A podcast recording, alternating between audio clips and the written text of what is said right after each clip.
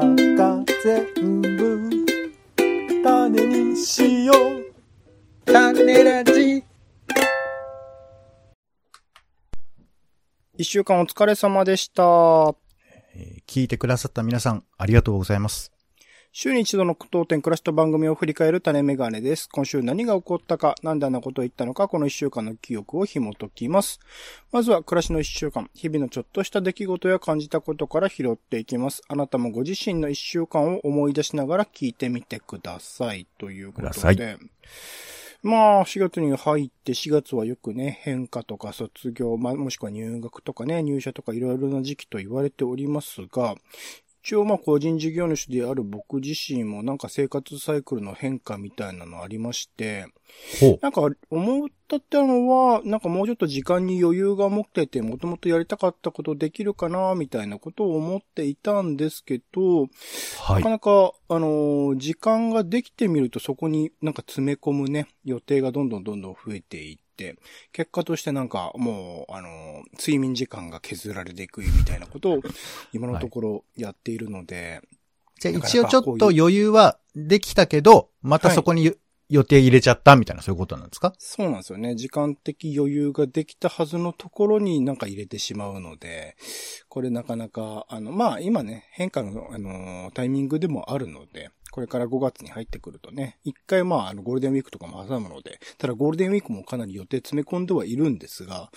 まあ、あのーそこから余裕が持てるかなと思って、ちょうど今の時期は、あ変わり目だなっていうタイミングですかね。うん。ポンさんどあうんですか？まりいろいろ聞いちゃうとなんだけどさ、ポンさんどうですか？うん。はい仕事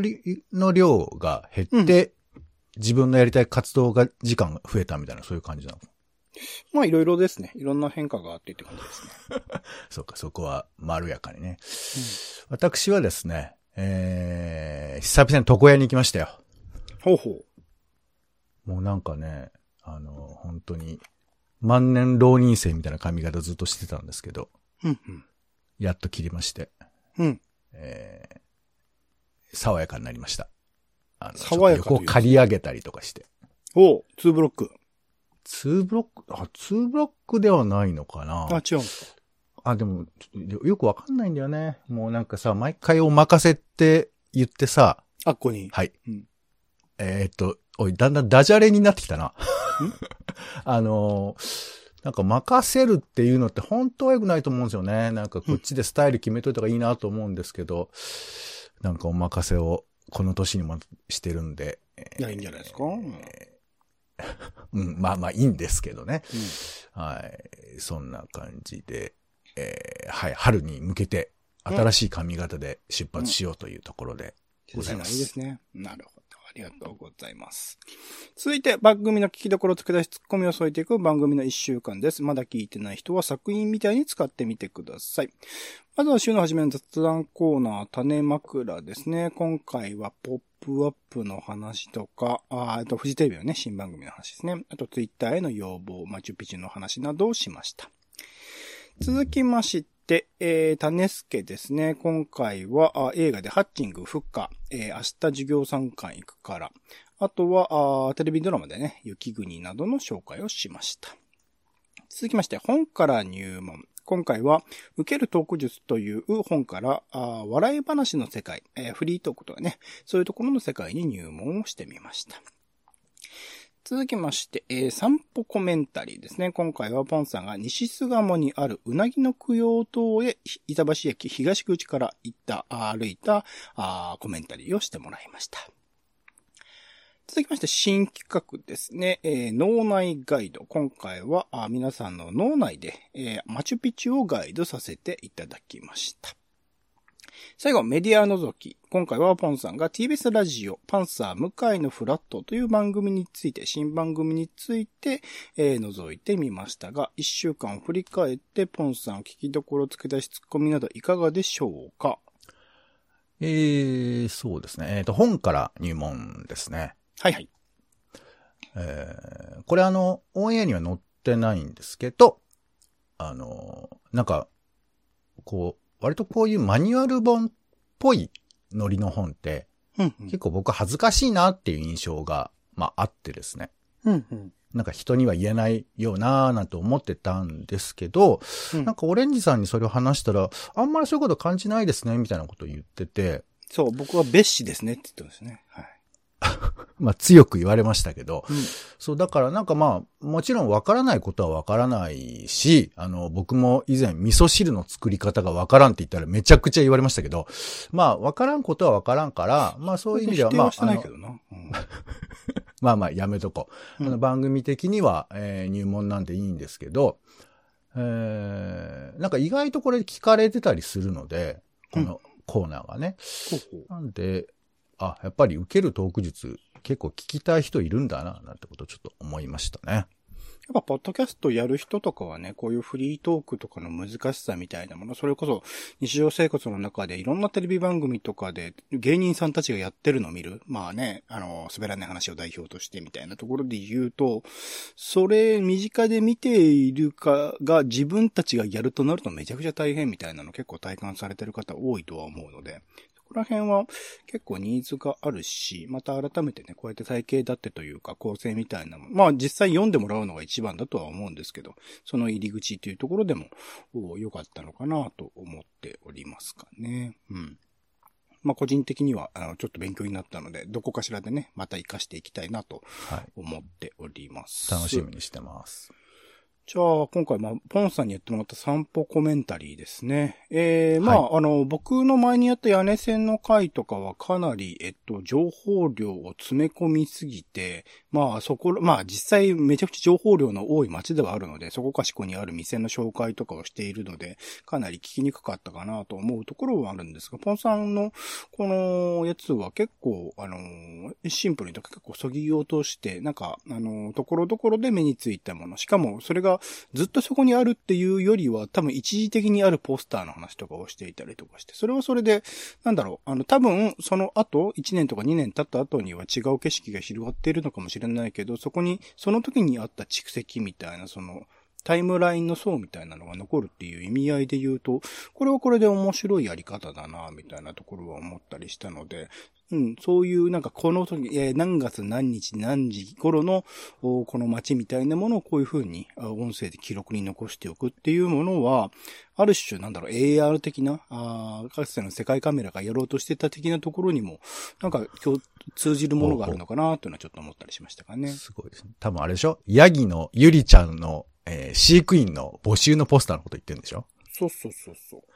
えーいや、あれは多分ね、結構長持ちしてると思いますんで、あの、まだまだあると思いますけど、うんえーまあでもあの、オレンさんおっしゃったように、あの、行った時に、まあ僕が、まあ解説したもの以外のものも、ものもっていうか、むしろそういうものを見つけてもらえるといいなというふうに思ったりもしたので、まああくまで、あ、こいつこう言ってるけど、これの方が面白いな、みたいな感じで、えーやっぱ聞きながらね、歩いてもらえたら、えー嬉しいなというふうに思いますかね。うん。ありがとうございます。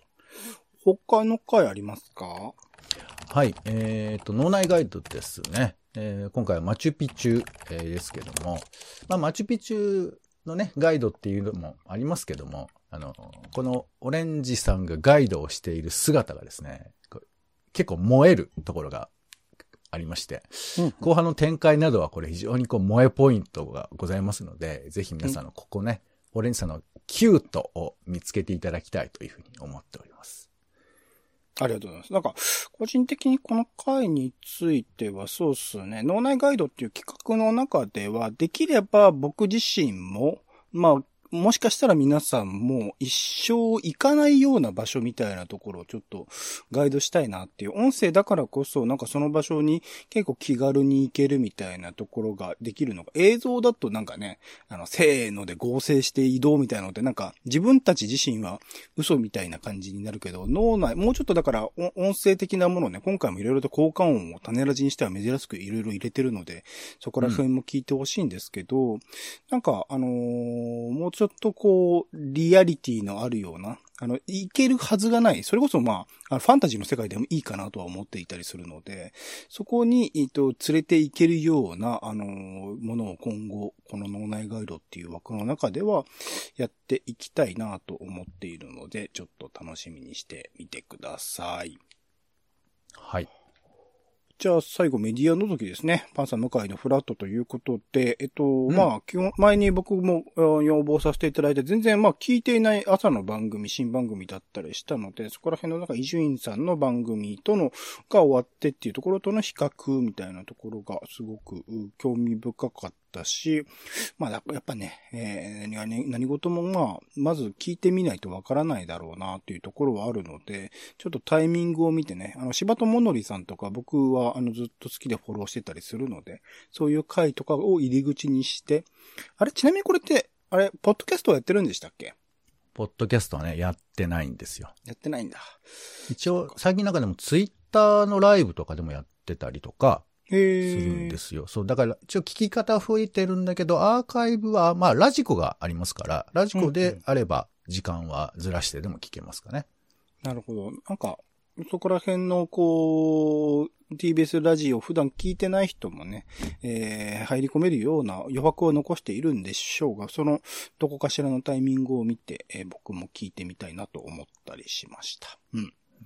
ポンさんどうなんかあのーうん朝のラジオって独特かななんて思って、まあ今回話したんですね。うん。ななまあ、なんだけど、つい愛情深すぎて、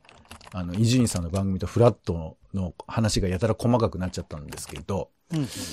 なんか朝ラジオっていう、こう、コンテンツを楽しむっていうよりかは、流れてるって感覚が、何か似てるのないかなと思って、うん。うん。なんか傍らに漫画があるっていうのちょっと近いかなと思ったんですけど、傍らに漫画がある。ほうほうほうなんかまあ、もちろん漫画は読むところが一番面白いんだけど、なんか漫画と一緒に暮らしてるって感じが、ラジオ劇に似てるんかなと思って。ほう。うん。うん。うん。なんか違う気もするけど、なんかこの ララジオとが流れてる生活、これに似てることって何かなっていうことをちょっと想像していただけても面白いかななんて思いますね。はい。なるほどね。生活に、生活に寄り添ってるみたいなところなのかな。なかなか、うん。うん、なんでしょうね。ペットがいるとかとは違うのかな。あ、まあ、そうね、ペットもいいかもしれないね。ほっといても勝手に、や、あの、そこに存在していろいろなんか、余計なこともやったりしてるみたいなね。まあ、そんなこと言ったらね、同居してる人ってのが一番そういうことかもしれませんけどね。はい。あ、じゃあラジオは同居であると。そうそう、そういうふうには思いますよ。なるほど。ありがとうございます。タネラジは Spotify や Podcast などでほぼ毎日配信中です。更新情報は Twitter でお知らせしています。お好きなサービスでの登録やフォローをお願いします。また番組の感想やあなたが気になっている種の話もお待ちしています。公式サイト種ラジ .com のお便りフォームから送ってください。ツイッターでハッシュタグ種ラジ、ハッシュタグカタカナで種ラジで投稿いただくのも大歓迎です。それでは種ラジ今週の一曲、オレンジの方からですね。えー、羊文学で曖昧でいいよという曲でございます。まあ、羊文学3ピースバンドで、えっと、最近、まあ、絶好調ですね。僕も結構前から、なんかライブハウスとかで見ていたりしたので、こんな売れ方をやっぱしていくんだなというのはちょっとびっくりしてはいるんですが、ちょうど最近、えっと、参加したクラフトロックフェスというフェスティバル、音楽フェスティバルで、えー、もう聞きまして、まあ、あの、結構、売れる曲というか話題になる曲はなんかポップな感じの曲が多いんですけど、実際こうライブとかで見てみるとめちゃくちゃ轟音というか、まあ、一応めちゃくちゃ激しい感じ、えーシューゲーザーとかってよく言われるんですけど、轟音に包まれるような感じのすシューるゲイザー。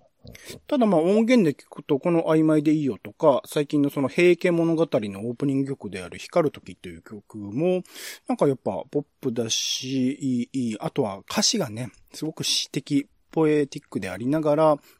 ちゃんとその分かりづらくないというか、誰でも入り込める。でもその奥の深さみたいなものをちゃんと表現するっていうところ、めちゃくちゃ若いバンドなんですけど、20代半ばぐらい3人とも。っていうバンドですけど、す、すごいな。ど、どんだけいろんなものを見て、どんだけいろんなものをこう吸収してきたのかなっていうのはちょっとびっくりするところはあるんですが、そのまあライブとの、ギャップみたいなもの。で、今回なんかファーストテイクっていう企画の中で、えっと、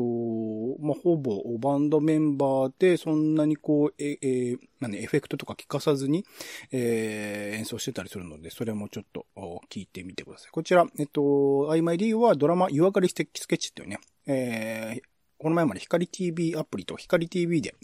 やっていたドラマのオープニング曲ですね。ということで、